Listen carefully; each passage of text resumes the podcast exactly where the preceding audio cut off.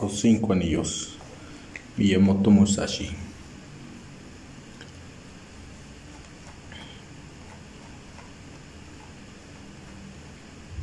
Introducción. El libro de los cinco anillos es uno de los textos más importantes sobre la lucha y la estrategia surgido de la, de la cultura guerrera japonesa, escrito originalmente no solo para los hombres de armas, pretende explícitamente simbolizar procesos de lucha y de maestría en todos los campos e intereses de la vida. El libro de los cinco anillos fue escrito en 1643 por Miyamoto Musashi, duelista invicto, samurái sin señor y maestro independiente. Musashi fue un hombre de armas profesional, nacido en una larga tradición de cultura marcial que al fin llegó a dominar la totalidad de la política y de la sociedad japonesas. Sus, instituciones son, sus intuiciones son relevantes, no solo para los miembros de la casta militar, militar gobernante, sino también para los dirigentes de otras profesiones así como para las personas en búsqueda de la maestría individual en cualquier camino de la vida que escojan.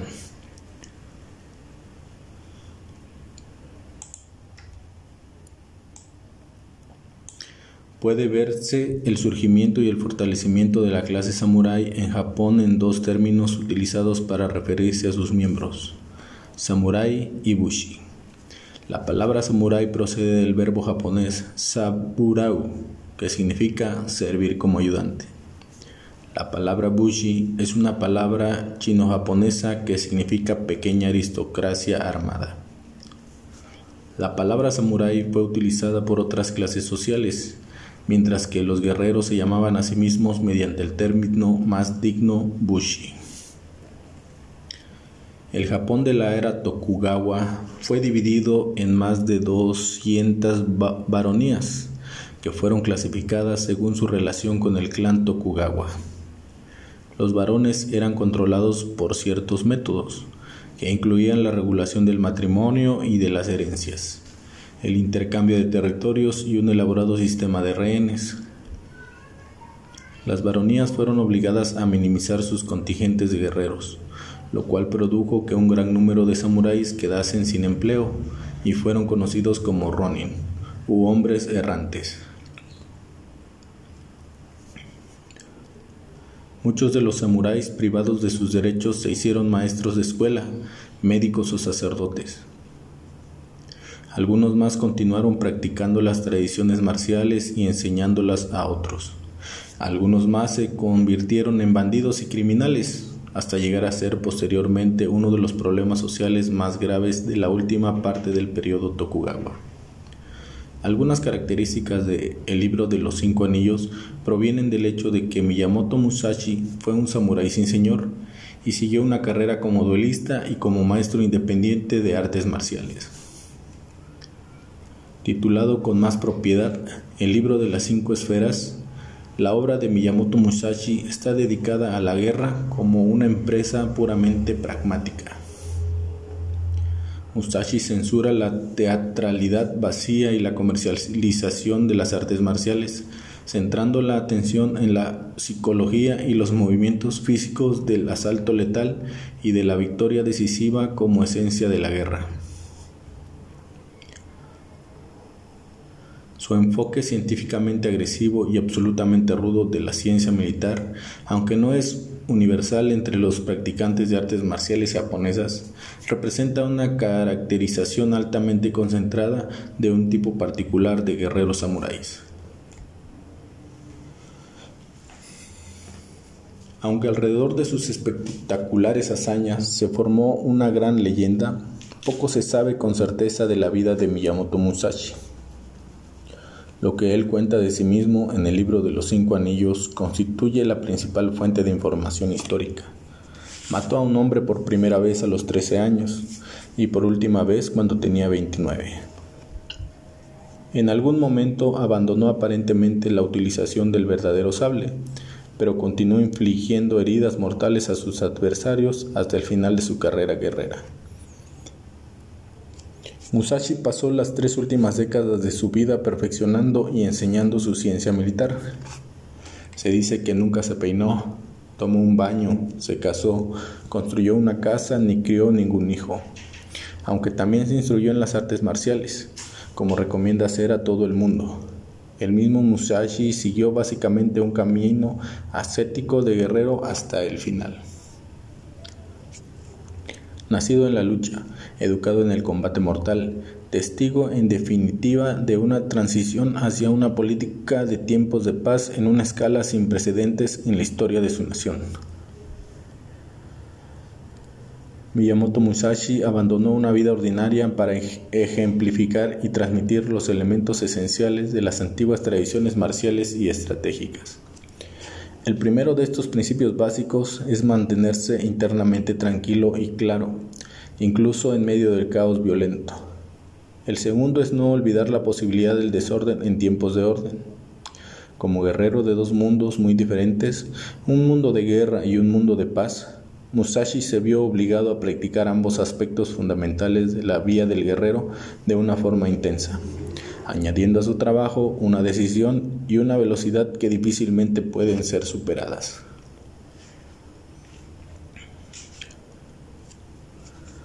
Colección Conocimiento Los Cinco Anillos Desde que los samuráis tomaron el poder en Japón, siglos antes de que Musashi naciera, los budistas habían estado intentando civilizar y educar a los guerreros. Esto no significa que la casta samurái en general lograra ser imbuida de la iluminación budista, o ni tan siquiera del espíritu budista. Una de las principales razones de esto fue que los budistas habían estado ocupados no solo intentando civilizar a los samuráis, sino también intentando clarificarse y solventar sus propias contradicciones. El budismo estaba muy ocupado en las tareas de enterrar a los muertos, acoger y educar a los, muchos niños huérfanos producidos por la guerra, la pobreza o que eran abandonados por ser hijos ilegítimos, y en dar refugio a las viudas abandonadas o que sufrían abusos. En consecuencia, en la relación entre el Zen y los samuráis, el maestro no se dejaba llevar por el nivel del estudiante Sí, como ha sido sugerido por algunos apologistas, las artes marciales han de ser consideradas como la forma más elevada de estudio en Japón. Los maestros Zen habrían sido los estudiantes de los guerreros, y no al revés. El dominio prolongado del Japón por la casta guerrera fue una anomalía en los asuntos humanos, como queda reflejado por su discordancia con los ideales nativos japoneses y en general con las ideas sociopolíticas del Extremo Oriente. Por la forma en que se estableció el gobierno militar por medio de la fuerza, este quedó destinado a adecuar los ideales sociales y filosóficos tradicionales que decían profesar.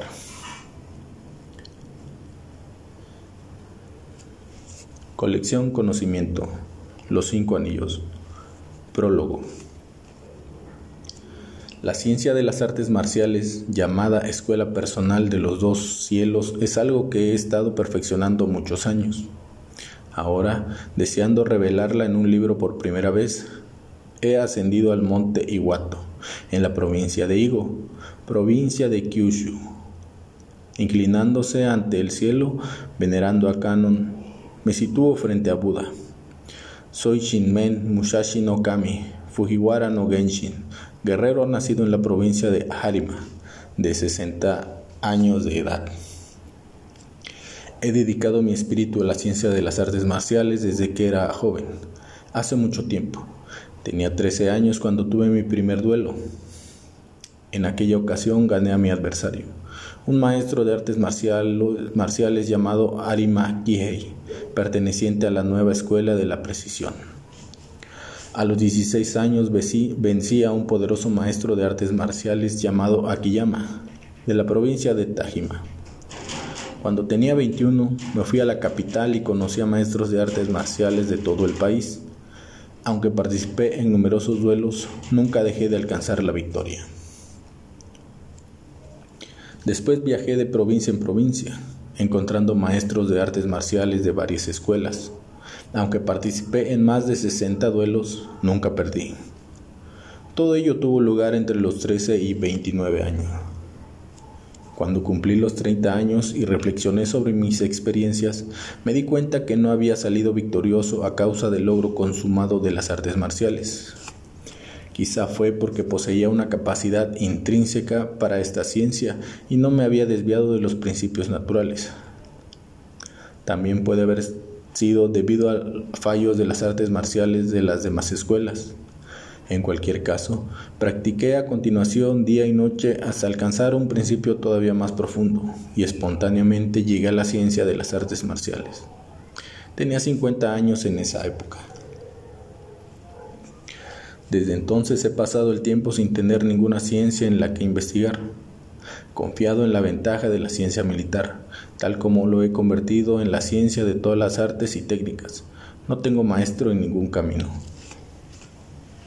Ahora, al escribir este libro, no tomo nada de los viejos dichos del budismo ni del confucianismo y utilizo viejas historias de narraciones.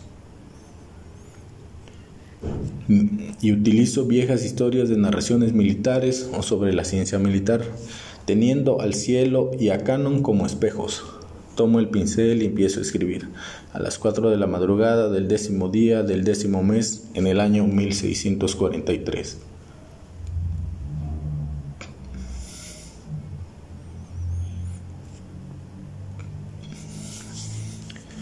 Colección Conocimiento. Los cinco anillos. El manuscrito de la tierra. Las artes marciales son la forma de vida del guerrero. Especialmente los oficiales deberían practicar estas artes y los soldados deben también conocer esta forma de vida. En la actualidad no existen guerreros con un cierto conocimiento de la vía de las artes marciales. Antes de nada, pongamos un ejemplo sobre lo que es una forma de vida. El budismo es una vía para ayudar a la gente. El confucianismo es una vía para reformar la cultura. Para el médico, curar es una forma de vida. Un poeta enseña el arte de la poesía. Otras personas se dedican a predecir el futuro, al tiro, al arco u otras diversas artes o disciplinas. Las personas practican las vías a las que se sienten inclinadas y desarrollan sus preferencias individuales. Pocas personas son aficionadas a la vía marcial de la vida. Ante todo, la vía de los guerreros significa familiaridad con las artes culturales y marciales. Aunque sean torpes en ellas, los guerreros deben fortalecer personalmente sus propias artes marciales tanto como puedan sus propias circunstancias. La gente piensa normalmente que todos los guerreros reflexionan sobre el hecho de estar preparados para morir, en lo que se refiere a la vía de la muerte. Esta no se limita a los guerreros. Los monjes mendicantes, las mujeres, los campesinos e incluso aquellos que pertenecen a las clases que están por debajo de ellos conocen su obligación, se avergüenzan de descuidarla y se resignan a la muerte. En esto no hay ninguna distinción. La vía marcial de vida practicada por los guerreros se basa en superar a los demás en todo y en cualquier cosa, ya sea mediante la victoria en un duelo individual o ganando una batalla frente a varias personas. Uno piensa en servir a los intereses de quien lo emplea, en servir los propios intereses, en llegar a ser bien conocido y en estar socialmente establecido. Todo ello es posible mediante el poder de las artes marciales. Sin embargo, habrá personas en el mundo que piensen que aunque uno aprenda las artes marciales, no le servirán de nada cuando surja una necesidad real. A este respecto, la verdadera ciencia de las artes marciales significa practicarlas de tal forma que sean útiles en cualquier ocasión y enseñarlas de tal forma que sean útiles en todos los caminos. Sobre la ciencia de las artes marciales. En China y en Japón, los participantes de estas ciencias han sido tradicionalmente llamados maestros de las artes marciales. Los guerreros no pueden dispensarse de aprender esta ciencia. Las personas que viven de las artes marciales en la actualidad solo se ciñen a la esgrima.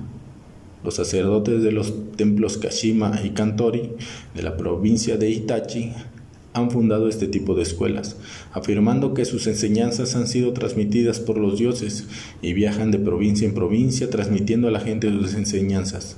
pero esto es realmente un fenómeno reciente. Entre las artes y disciplinas de las que se habla desde la antigüedad, el denominado arte de la ventaja ha sido incluido como una disciplina. Así, una vez que hablamos del arte de la ventaja, no puede limitarse llegar a ser solo la esgrima.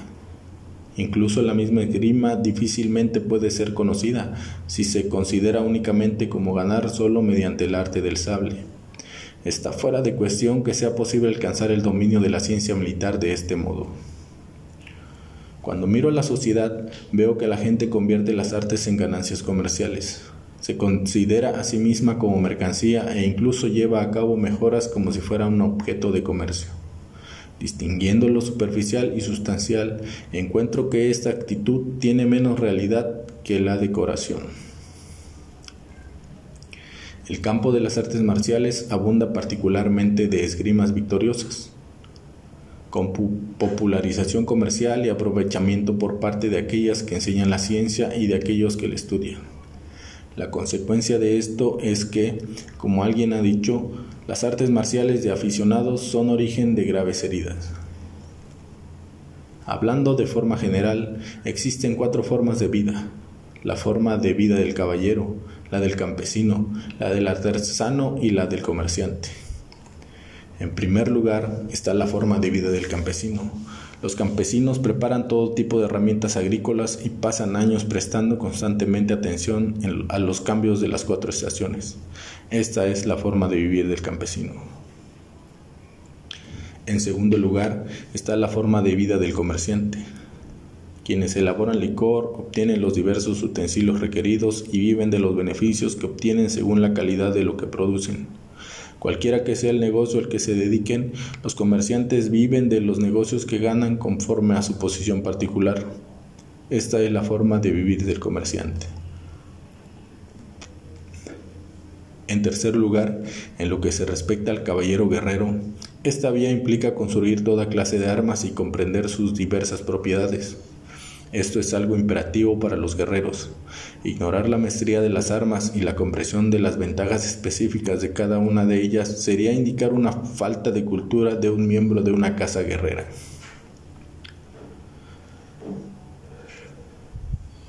En cuarto lugar está la forma de vida del artesano.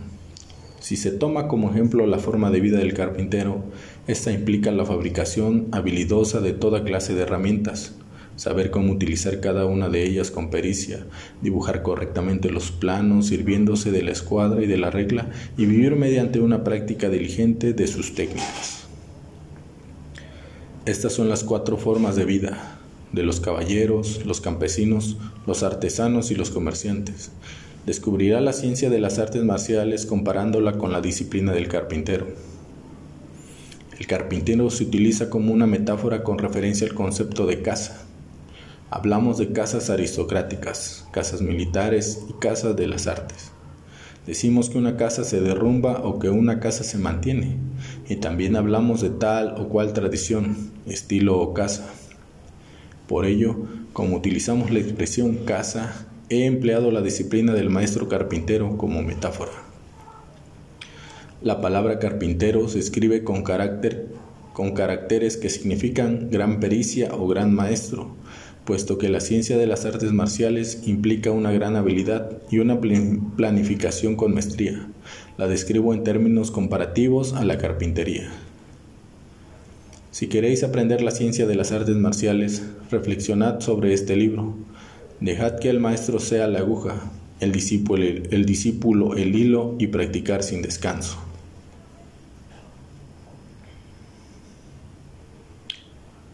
La comparación entre la ciencia de las artes marciales y la carpintería.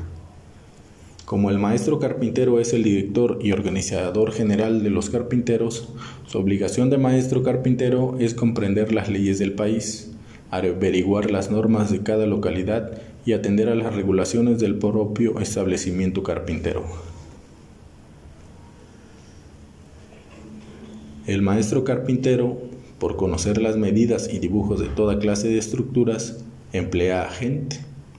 A este respecto, el maestro carpintero es lo mismo que el maestro guerrero. Al escoger la madera para construir una casa, la que es recta, está libre de nudos y tiene un buen aspecto, puede ser utilizada como columna. La que tiene algunos nudos y no es recta ni fuerte, puede ser utilizada como columna trasera. La que es algo débil, pero no tiene nudos y parece buena, es utilizada de diversas formas para construir umbrales, dinteles y biombos. La que es algo débil, pero no tiene nudos y parece buena, es utilizada de diversas formas para construir umbrales, dinteles y biombos. La que tiene nudos y está retorcida, pero sin embargo es fuerte, se utiliza teniendo en cuenta la existencia de dichos elementos de la casa. Entonces, esta durará mucho tiempo. Incluso la madera con nudos, retorcida y no muy fuerte, puede ser utilizada como andamio y posteriormente utilizada como leña. Cuando el maestro carpintero dirige a los obreros, conoce sus diversos niveles de capacidad y les asigna las tareas apropiadas. Algunos son dedicados a construir el suelo, otros a las puertas y biombos, algunos a los pórticos, dinteles, techos, etc. Al que no está cualificado le pone a entarimar y a los aún menos cualificados a fabricar cuñas. Cuando el maestro carpintero ejerce el discernimiento de la asignación de tareas, el trabajo progresa sin dificultad. La eficacia y el progreso continuo, la prudencia en todos los asuntos, el reconocimiento del verdadero valor de los diferentes niveles de moral, instalación de la confianza y la toma en consideración de lo que puede ser razonablemente esperado y lo que no, todo esto son asuntos que tienen presentes el gran maestro carpintero. El principio de las artes marciales es exactamente igual.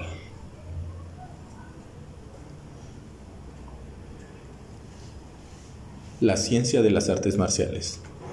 Hablando en términos de carpintería, los soldados afilan sus herramientas, fabrican diversos utensilios útiles y los guardan en sus cajas respectivas.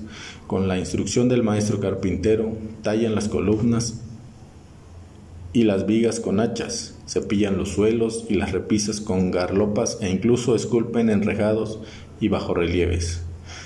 Asegurándose de que las medidas son correctas, hacen lo necesario para que las tareas se ejecuten de una manera eficaz. Esta es la norma de la carpintería.